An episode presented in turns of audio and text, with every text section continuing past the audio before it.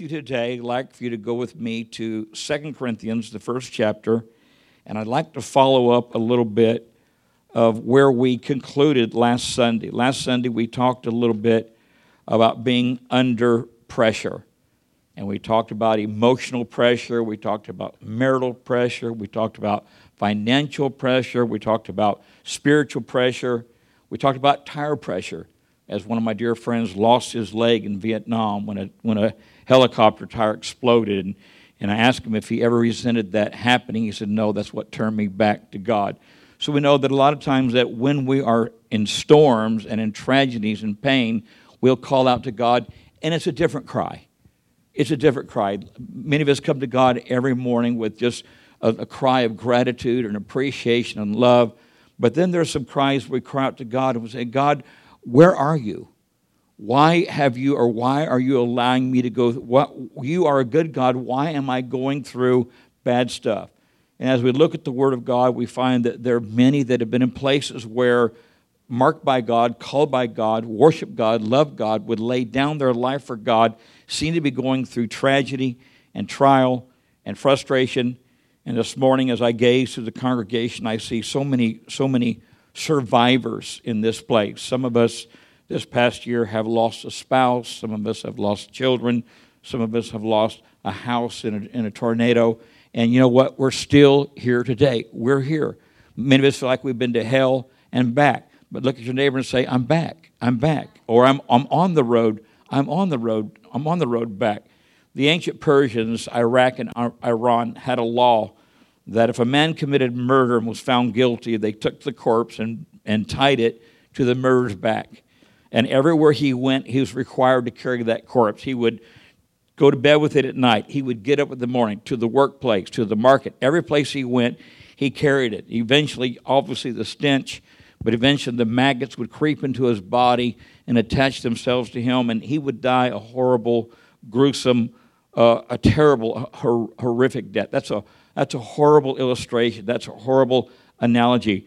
But that's what's going on in a lot of our lives today. A lot of us have been attached to yesterday's hurts, failure, and pain. We go to bed with it at night. We get up in the morning. First thing we talk, we tell people about what we're going through. We talk how, how tough things are, how bad things are. And it's, it's okay to cast all your care upon the Lord because He careth for us. But there are just some seasons when we just wish that there would be a breakthrough and there'd be a season of celebration and victory, and we actually experience a window of hope and comfort. Do I have a friend in the house this morning?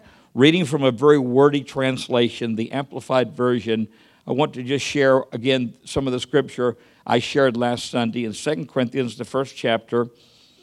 And if I, and if I may, I want to back up uh, to verse 4, talking about the Lord who comforts and consoles and encourages us in every trouble, calamity, and affliction, so that we may also be able to comfort, console, and encourage those who are in any kind of trouble or distress with the comfort, consolation, encouragement with which we ourselves are comforted, consoled, and encouraged by God. I want to stop right there and just tell you something. What you are experiencing, you are going to survive and you're going to come out of this battle, you're going to come out of this trial with a testimony.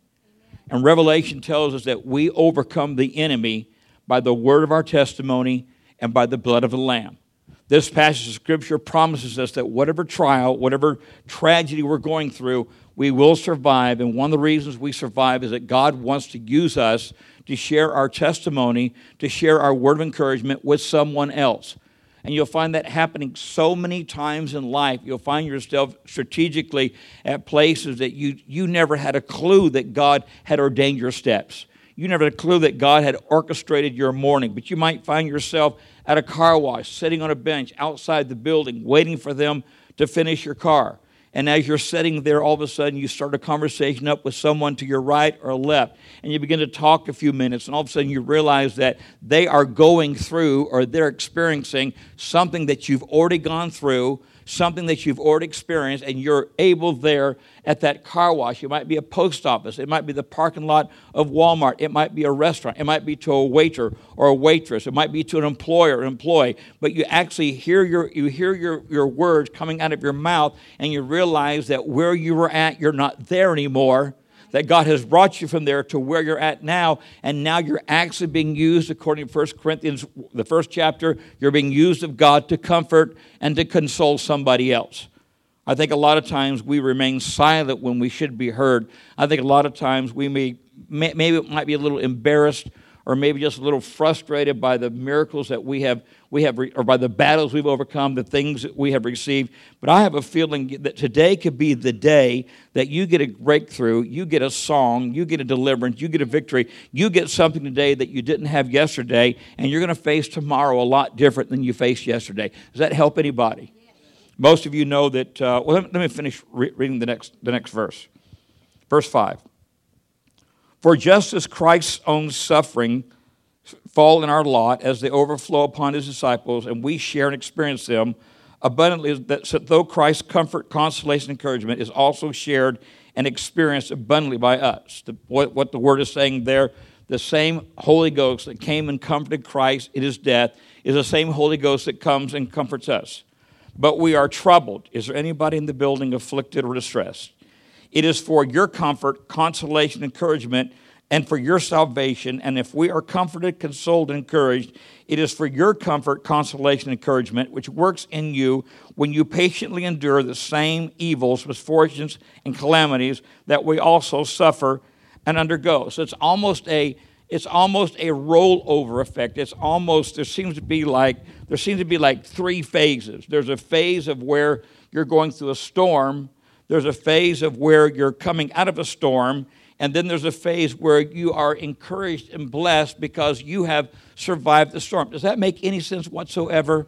I understand the Amplified Version is a very wordy version. It uses a lot of words, but in this passage, there's a lot of words that, that talk about consolation and encouragement. And I know that God is an encourager, and I know this morning that He wants to encourage you. Several months ago, uh, Jeff Hewitt was given a very negative uh, report for, for some reason. He found himself unable to walk, unable to use his wrist, went to one hospital, took him to another hospital. I think finally, the third hospital, they determined that he had the, the syndrome that we talked about last week, and the doctors told him that this syndrome it's one out of every 100,000 people ever get it. It's rare. It's where your immune system is triggered by a cold or a cough or, or the flu or something, and your immune system begins to attack itself. And where it attacks is in the joints and the muscle, it attacks the ankles, it attacks the wrist, it attacks the neck. They don't, they don't, they don't know why it does. It's just something that the body does, a, a retaliation. It, it attacks the wrong thing that, that, that it's supposed to attack. And he found himself unable to walk, unable to use his wrist. And then he was in the hospital where they gave him this sentence. They, they actually told him, You could be here a year of your life going through therapy, going through medication, going through healing and restoration. And you know what? This is a, a, young, a young man that has two daughters in high school, is just recently engaged through all this storm, and we give God glory for that. But this is a guy that, that works in a carpet mill, solves problems for a lot of employees, very financially kind of this church, is here when he can get here a 45 minute drive. I mean, can you imagine at that age getting a sentence that says, for the next year of your life, you're going to be in a hospital? That's not, that's not a good sentence. That's not a good, that's not a, that's not a good word. But you know what? There were there were some very strong prophetic words spoken over him by Pastor Connie, by myself. And, and matter of fact, we, he and I agreed about 30 days ago that he would be home July 4th, that, we, that God would work, God would move, God would minister. I told you Wednesday night he took 75 steps with the walker. Well, what I, what I did not know Wednesday, Thursday, they came in and said, hey, guess what? You're going home today. Your, your ankles and, and, and your wrists have been strengthened. You'll have to have therapy, but you're home. So I called him, planning to go and visit him in Dalton. And when I called him, he said, Pastor, he said, You're not going to believe this. I said, You're home.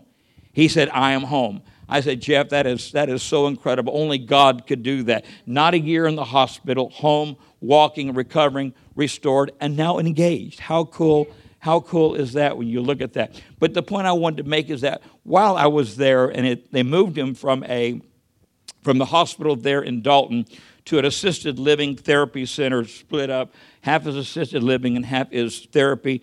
And uh, while we were there one night, I forgot what night it was, but I heard literally some of the worst singing I've ever heard in my entire life. And I am not exaggerating, I'm not teasing. It was worse than Austin and Angel doing a duet. I mean, it was bad. We're talking about, and it was obviously an old red hymnal song, which I dearly love and quote almost every other day on Facebook. But it was just, it was, it was terrible. And so I looked at Jeff and I said, Jeff, I said, what's going on? He said, oh, every, whatever night it is, a little Baptist church, it, could have been a Methodist, none of that matters, but a little Baptist church will come and they do a service every Tuesday night. And he said, Pastor, he said, you're right, that's the worst singing I've ever heard. So then after they sang a couple of hymns, then all of a sudden I heard this guy, I mean, this guy, he's after it. I mean, he is the old fire.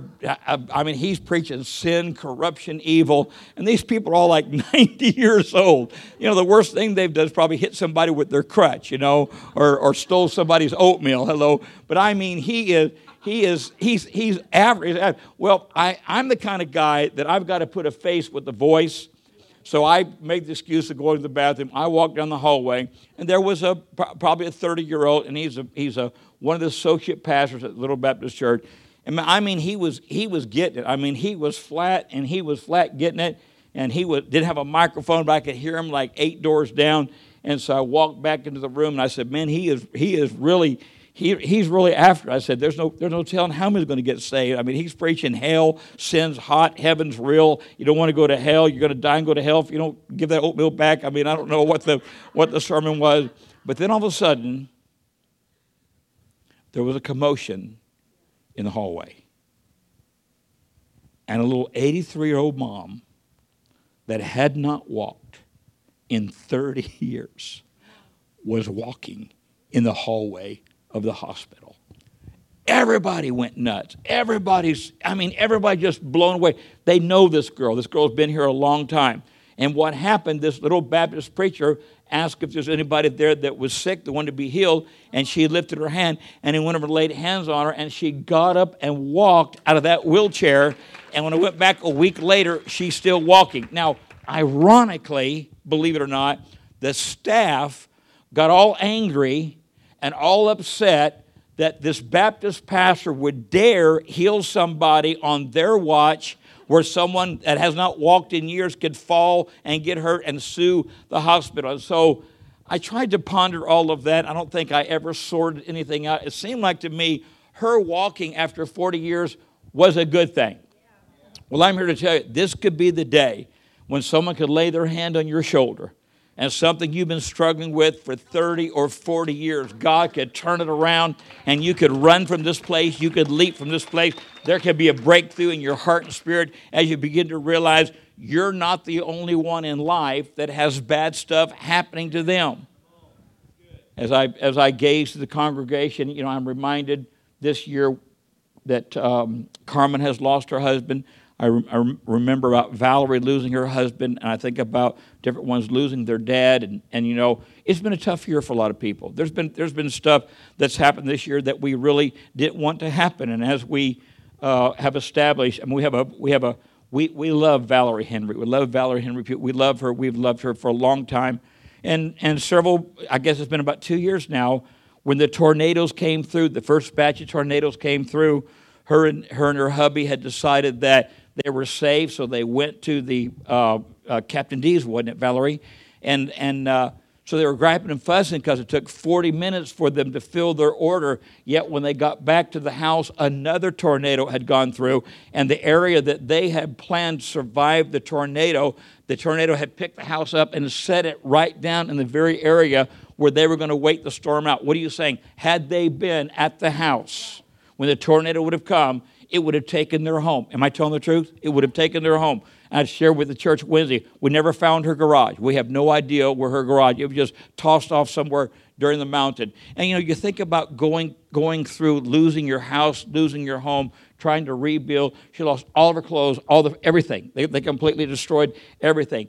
And then just a few months later, to realize the man that you want to spend the rest of your life with, the sugar diabetes has caused an amputation, and he's lost a limb. But he's got a great attitude through, through the whole thing, an encourager, a praiser, a praise and worship leader. And then just a few a few months later, he dies and goes and bees with the Lord. And I and Valerie, I've told the story uh, a hundred times of, of that funeral and how I'm, I'll be conservative. There were over 300 people in the sanctuary. Is that close?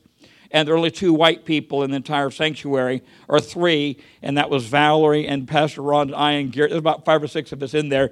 And so they had four preachers, and I was one of them. And they had two preachers went before me, and another preacher going after me. So I went to the microphone. I told everybody, relax. I'm the white guy. Everything's okay. Everything's going to be okay. But you see, we could tease like that. You know why? We knew that her husband no longer was suffering a lost limb. He was no longer suffering sugar diabetes. He was no longer suffering pain in his arm. He was in heaven with Jesus Christ, leaping and dancing and rejoicing. And we can make light because we knew that where he was now is a better place than where he had been. That's where Paul's headed to a place where there's no more medicine, there's no more medication, there's no more doctors, there's no more hospice, there's no more any of that. But you're in a place where the lion lays down with the lamb and we study war no more, and there's peace and joy and safety and all the things that God has provided for us. And we thank God that we're able somehow to endure the pains and hurts of loss, only knowing that there is coming a day when the dead in Christ are going to rise first, and then we which are alive and remain are going to be caught up to meet them in the clouds. So shall we ever be with the Lord.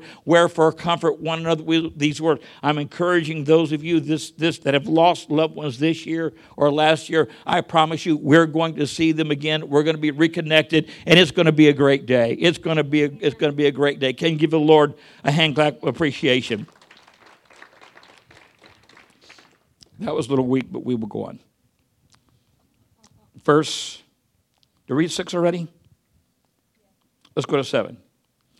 And our hope for you, your, our joyful and confident expectation of good, is ever unwavering, assured, and unshaken, for we know that just as you share and are partners in our sufferings and calamities, you also share and partner in our comfort, consolation, and encouragement. And again, the Apostle Paul just saying the very same thing.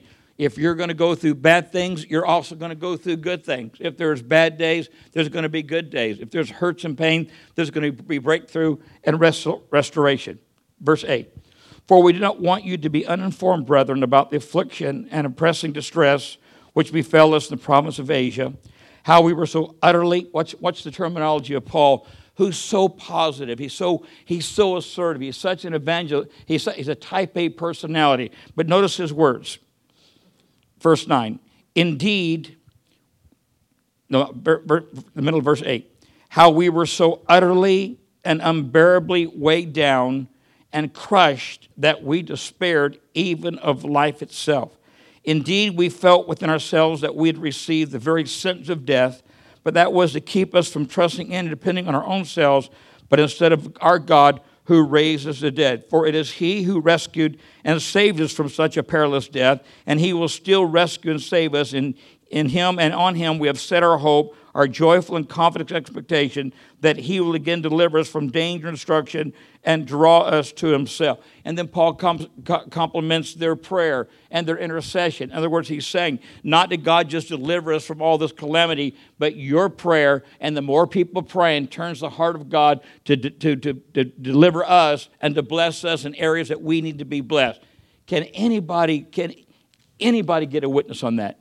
Can anybody tell me of times in their life when for some reason you felt this unusual burden just, just to stop what you're doing and just pray.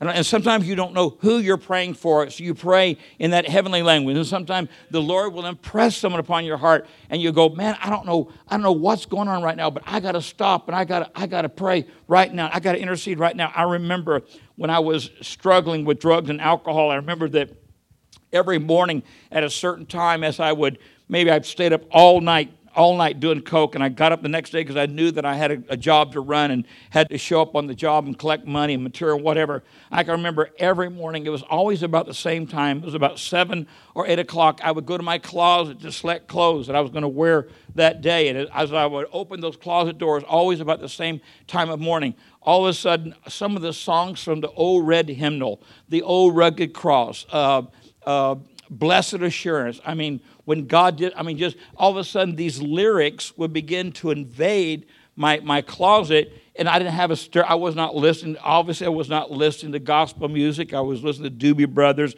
and the Cars and Deep Purple, and that was that was the music I was listening to. But my room would be overwhelmed with all these hymns that I grew up on in the church of God. We didn't go to church once a week. We went to church four times a week Sunday morning, Sunday night, Wednesday night, and Friday night and all those services there was music and all those services there was there was an attempt to praise and worship god in the word. And so these songs that i'd heard all my life i would remember the word i would remember every verse and chorus and even second and third it was scary. And later in life when i came to the lord and i gave my heart to god and i began to share my testimony it was then that my grandmother told me that every morning at 7 a.m. she got up and went to a prayer closet and prayed for me for one hour. I was the oldest grandkid. I was struggling with drugs. Ron and I were going through a divorce. I was losing everything, everything that I had. And I, and, I, and I know there's been times in your life that God has put a burden upon you we need to pray for so and so. We need to pray for so and so.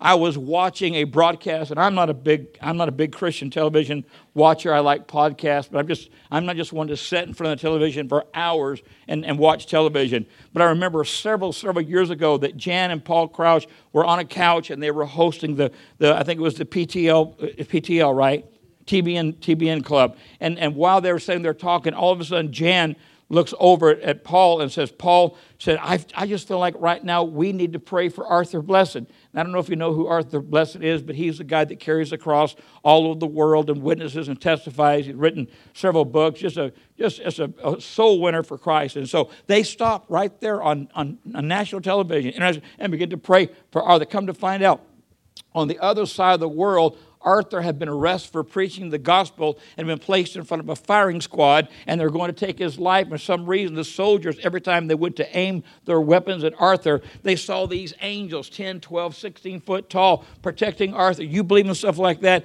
Absolutely. I believe God has the ability to wake you up in the middle of the night and said, Pray for so and so. I believe that God has the ability to put a burden on your heart for a teenager or a mom or a daughter or a marriage or a, or, or a business or, or a future. I believe that our prayers are heard. I believe our tears are captured in a bottle. And on that day when hell is going to pour upon this earth, there's no one to weep. God will pour their, those tears out, and prayers that have been prayed months and years ago will be answered today. Does anybody get, bear witness with that in your spirit this morning? This pressure. When I, when I think of pressure, I think of, and this has never happened to me, and maybe it's happened to some of you here, but if you go to the doctor to do a test, for him to test your heart, he puts your heart under pressure. Has anybody had a stress test? Can anybody relate to what I'm saying? I'm, I'm not. I, I, think you get on a treadmill. Is that right? And then you, have you had one?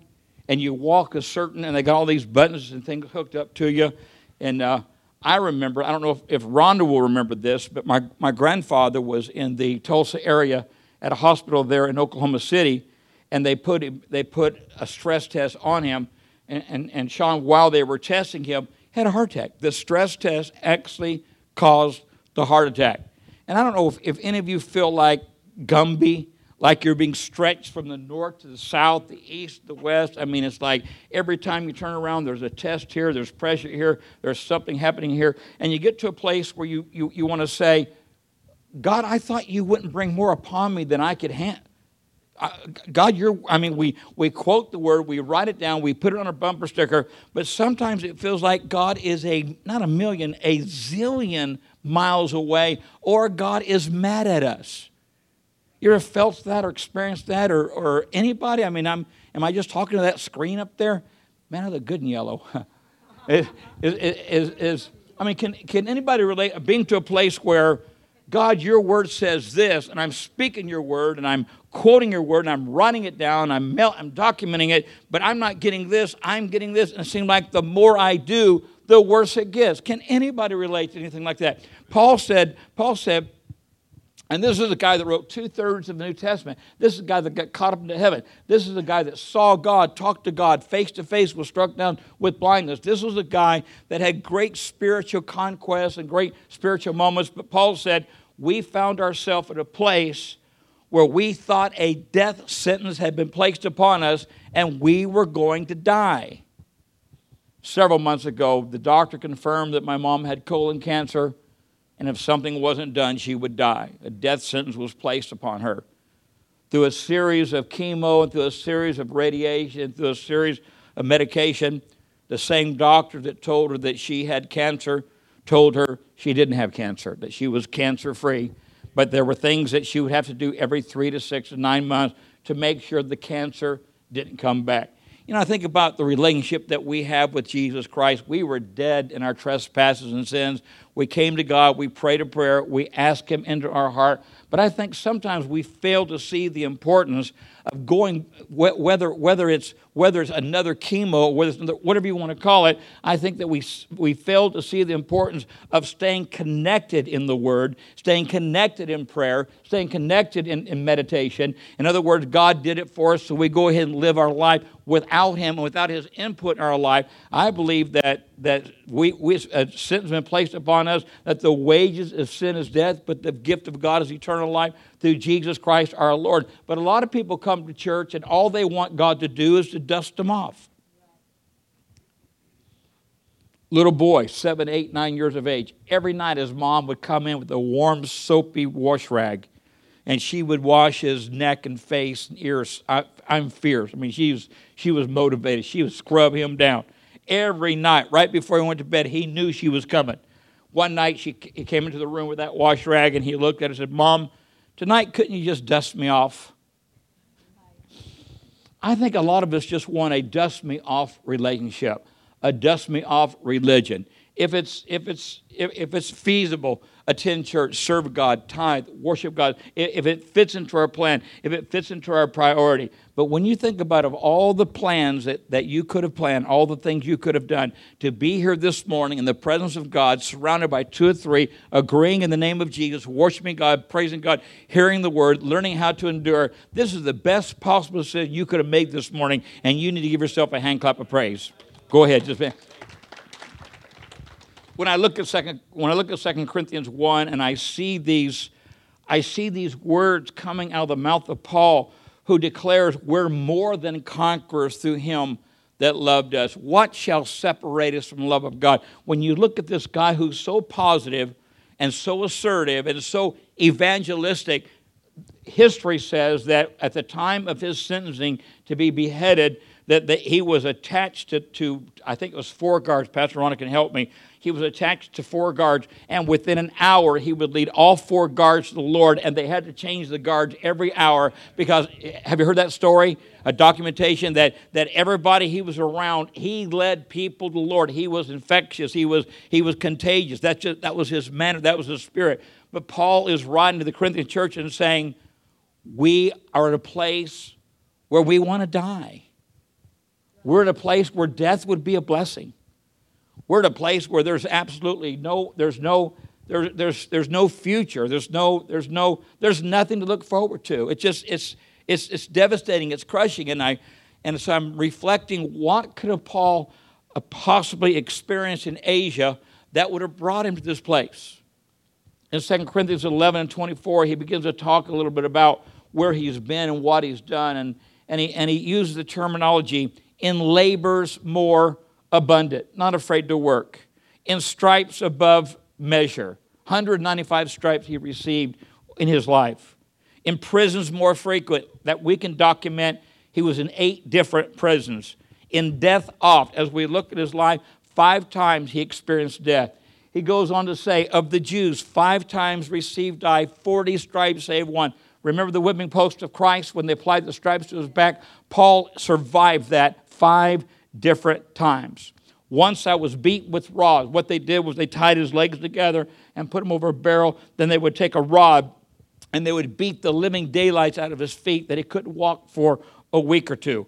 Once I was stoned, and let me tell you something, in those days when they stoned you, they believed you were dead. They left him for dead. And there was a, a window, and he said, I was caught up in the Spirit. We wonder if it, in that transition, when he was laying there and they thought he was dead, if that's when he caught a glimpse, when he said, Eye is not seen, ears not heard, neither entered the hearts of man. So he, once I suffered shipwreck. A night and a day have I been in the deep. I have a dear friend that I went to North Africa with and, and some other countries of the world and ministered. And I remember he had favor with the, make sure, the, the, either mayor or the governor of the Bahama Islands. I forget whether it was mayor or governor. And they went out on a, on a, on a deep sea fishing trip. And they got out there, and somehow their compass broke, or whoever was running the ship really didn't know what he was doing, and they ran out of gas in the middle of the ocean in the middle of the day.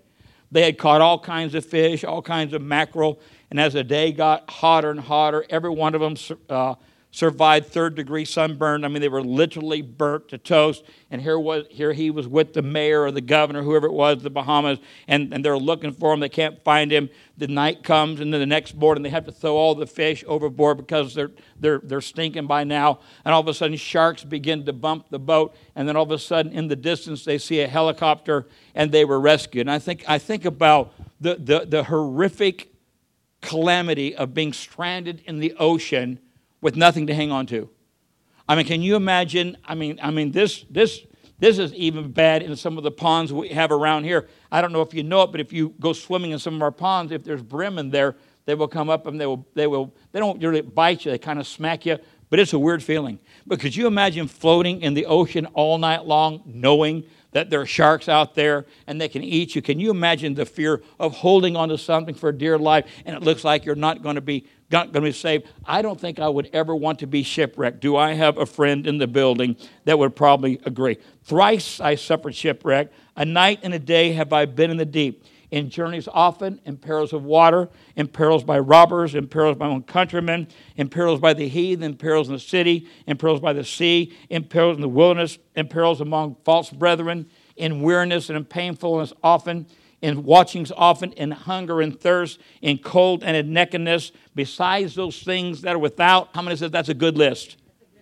My Lord, he's been tortured, he's been beaten, he's hungry, he's cold, he's wet, he's shipwrecked, he's been, he's been, he's been stoned and left for dead. Besides those things are without, that which cometh upon me daily, the care of all the churches because he had a burden for the churches that he had raised up and a burden for the churches that he sponsored. Maybe it was one of those things in his life that determined why he was at a place where he said, I wish we were dead. A very popular passage of scripture, 2 Corinthians 4 and 7. Paul talking again, but we have this treasure, talking about the same spirit that raised Christ from the dead, in earthen vessels, that the excellency of the power may be of God and not of us. Watch this. Paul is saying that we're containers that contain the power of God, the excellency of God, the anointing of God, the favor of God, all the gifts of God.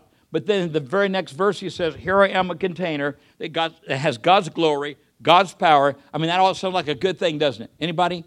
It's like a good place to be in your life. We are troubled on every side, yet not distressed. In other words, he has come to the conclusion that he realizes that if he's going to be in ministry, there's going to be some trouble. But again, he has said, Greater is he that is in me than he's in the world. So he's not perplexed. We are not distressed. We are perplexed, but not in despair.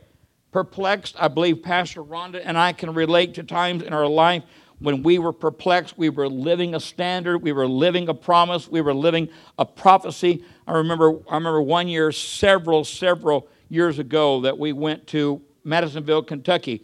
And I was, I was scheduled to speak that Sunday morning and that Sunday night. There was the Church of the Happy Goodmans. I was excited. It was a great church. Several hundred people were in attendance. But when I got there, the pastor told me, said, Hey, I'm going to have you minister tonight. We have a prophet. We've been having a couple of services. So he's going to minister this morning. You're going to minister tonight. Well, you know, in those days, I thought I was an eagle sitting on a hummingbird's nest when in reality I was a hummingbird setting on an eagle's nest.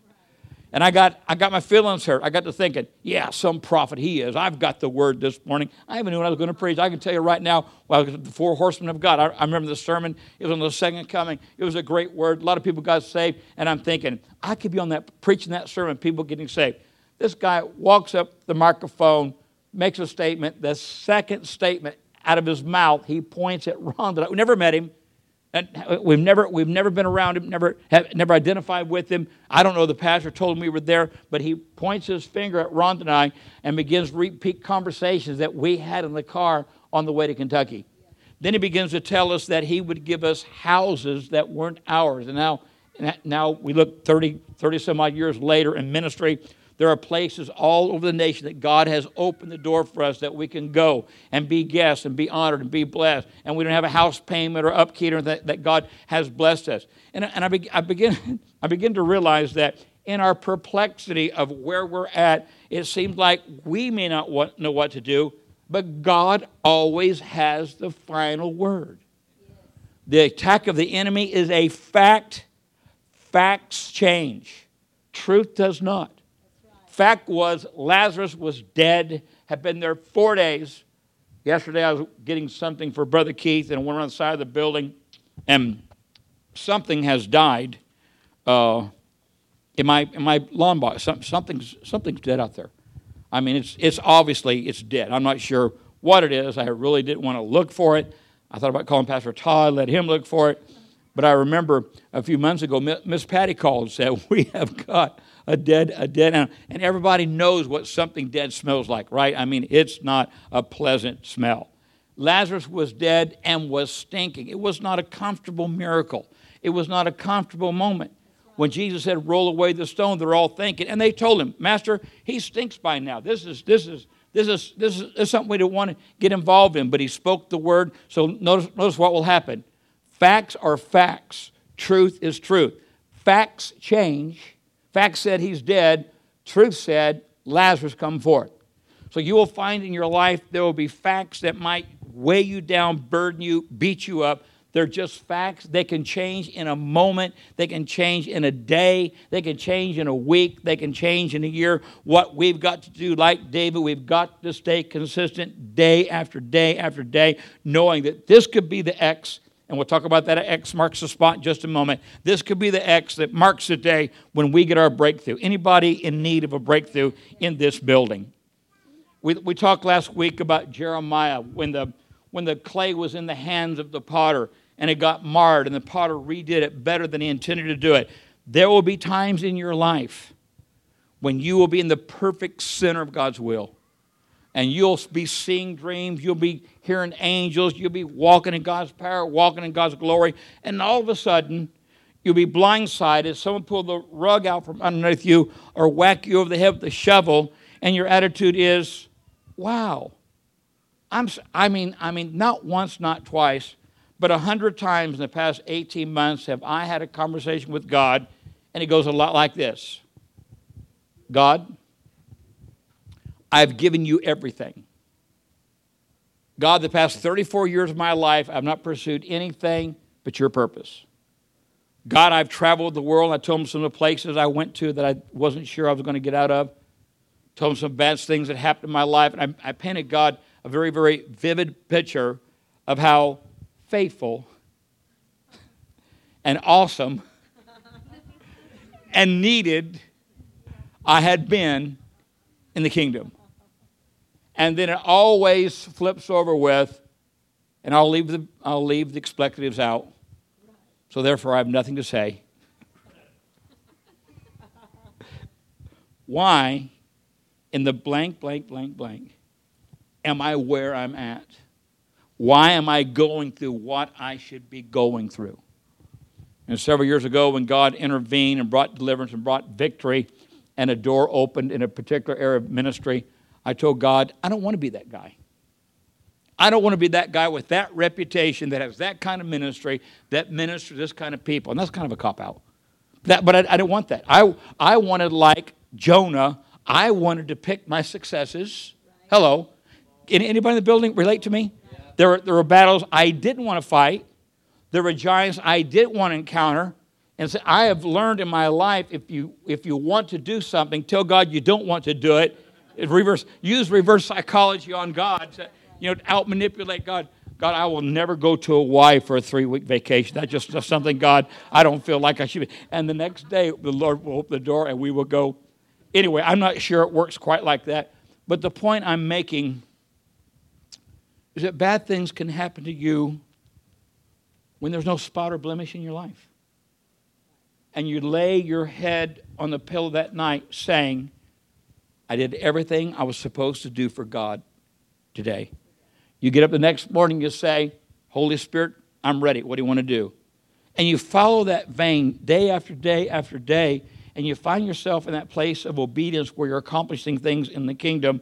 And that, that is when the enemy tries to bring the most hell, the most distraction, the most defeat, because you're, you're accomplishing a habit. And what becomes a habit, what becomes routine, becomes effective and consistent if you're what? Not practicing, but you're practicing perfectly. Practice does not make you perfect. Perfect practice makes you perfect. And as you begin to survive every day and live every day and walk every day like Enoch, you can get so close to God that God could say, Hey, I want to show you something. I want to tell you something. Or God will allow you, like Abraham, to go to sleep, and God will walk around you and speak over you and speak prophetic words that his word will not return void, that it will accomplish a thing that He's promised. There are so many in this place. I don't think that you're aware at night. God has walked around and give you a song in the night and give you a promise and give you a, a testimony. It seems so. It seems so bleak, and you might be like the woman that walked that everybody gripes because you raised somebody from a wheelchair. You might feel like everything you're doing for good, the enemy is trying to disqualify and discredit. But I promise you, if you stay on the path that you're on, it's a straight path. It's a narrow path, but it's a path that leads to a place where there is no no no lion, no ravenous beast, but we go to a place, it's a highway called holiness, and it's a place that God has for you, and anybody can walk there. I'm preaching better than you're shouting, but that's quite all right. Acts 27. If you'll post me a time on the wall, Josh.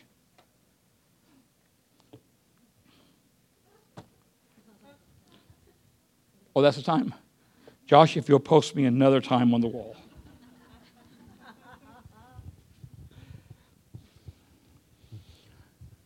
If you're around me very long, you will know that this is probably one of my favorite stories in the Bible. And I will, I will, I will, I will blow through it. I promise you. There's three things I want to leave with you. I will blow through it. Being warned by several not to go to Jerusalem Paul sets out for Jerusalem. This is his last journey. He's arrested, there's a guard over him. He has favor with the captain of the ship, he has favor with the staff. God speaks to Paul.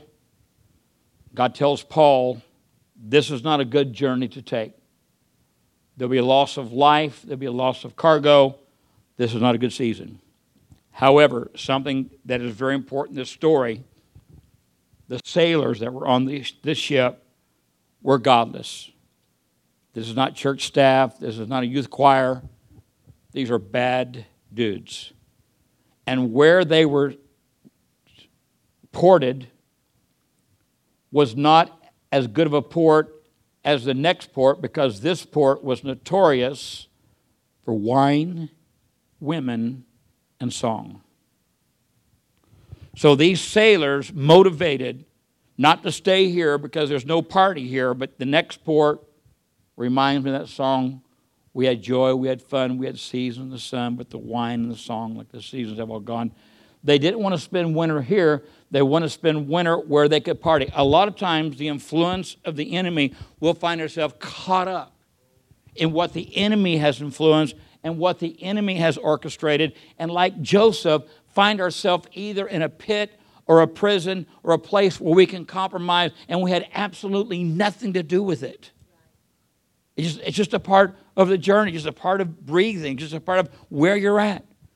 So Paul finds himself at the mercy of a bunch of drunken sailors that wanted to go to the next port. So they begin to sail. It looks like things are calm. There's a breeze. It looks like everything's okay. And all of a sudden, a storm from hell arises, begins to blow this, and what started out to be a three hour tour with Gilligan and the skipper, and Mary Ann and Ginger and the professor and the, the rich people turned into a storm from hell. A storm. I love Gilligan's. I mean, I love. You know what is so ironic? Just a little footnote, and don't charge me time here. This is a costing thing. I never saw the very last episode where they got saved. Did, has everybody? Yeah. Uh, how many saw the episode where they got saved? One, only. Two. We got to Google that. I have never watched the very, but I love. I could sing the whole song. I could sing it right. I believe. How many can sing the song right now?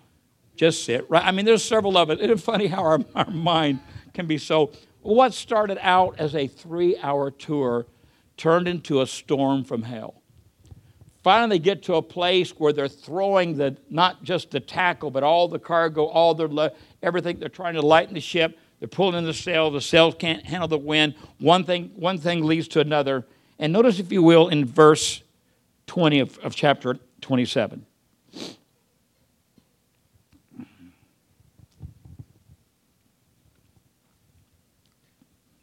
and don't lift your hand but i wonder how many of us can relate to this season.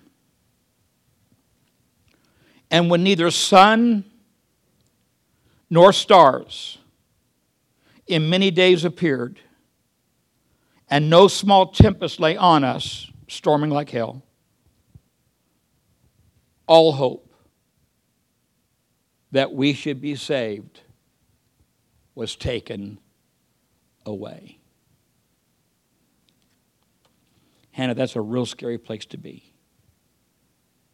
I mean, to be at a place where a death sentence has been proclaimed over you and there's absolutely no hope.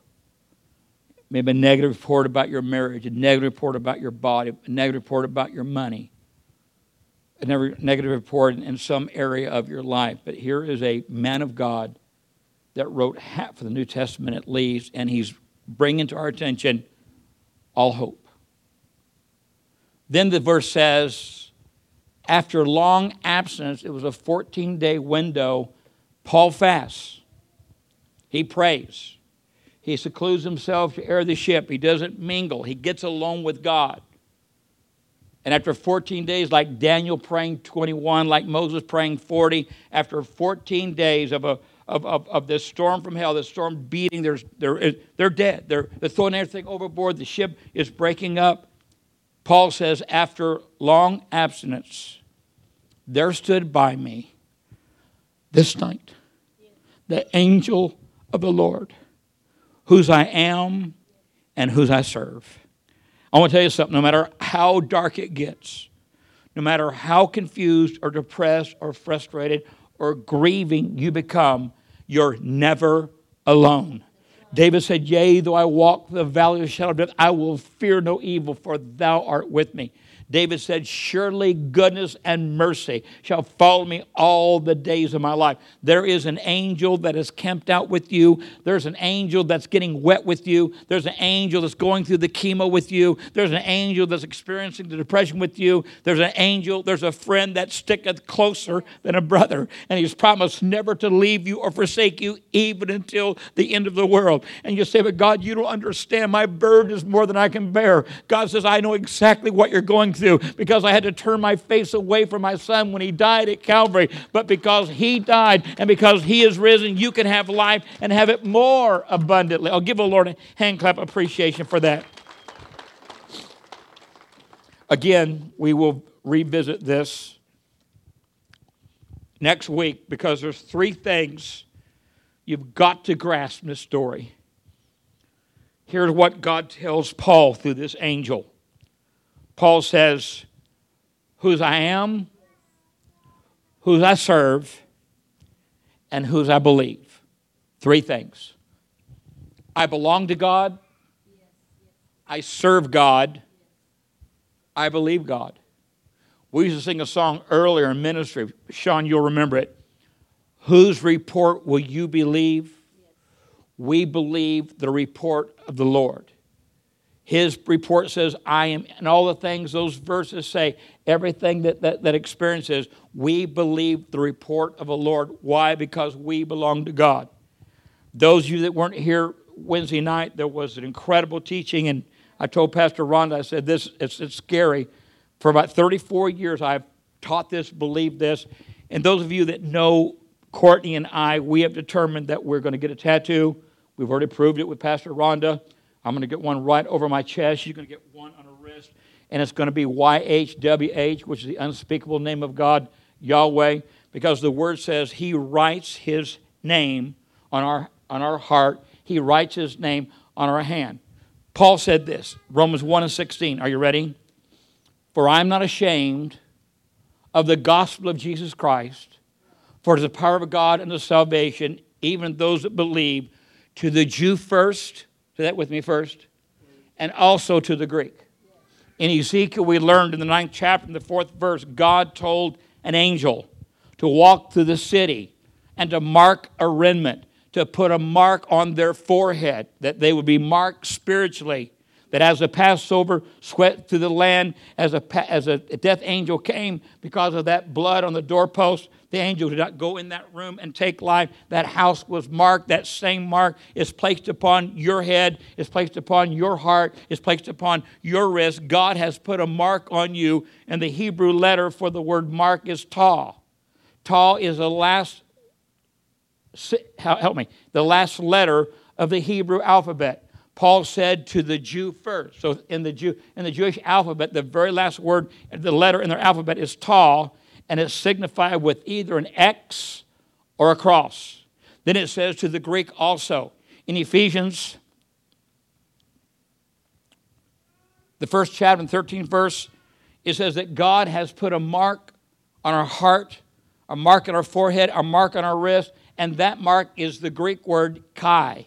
The Greek word chi is the first letter in the Greek alphabet. How ironically, that Paul said that I choose to believe the gospel of Jesus Christ, for it's the power of the Hebrew first, the end of their alphabet, and the Greek also, and the beginning of the Greek alphabet. So either way you go, there is a mark on you that God has marked you. And this is the, this is the point I want to make, and I'm done.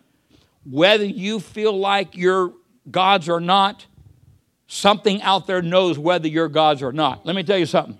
Every demon in hell knows whether or not you're gods. Every angel in hell, heaven knows whether you are, are not your gods.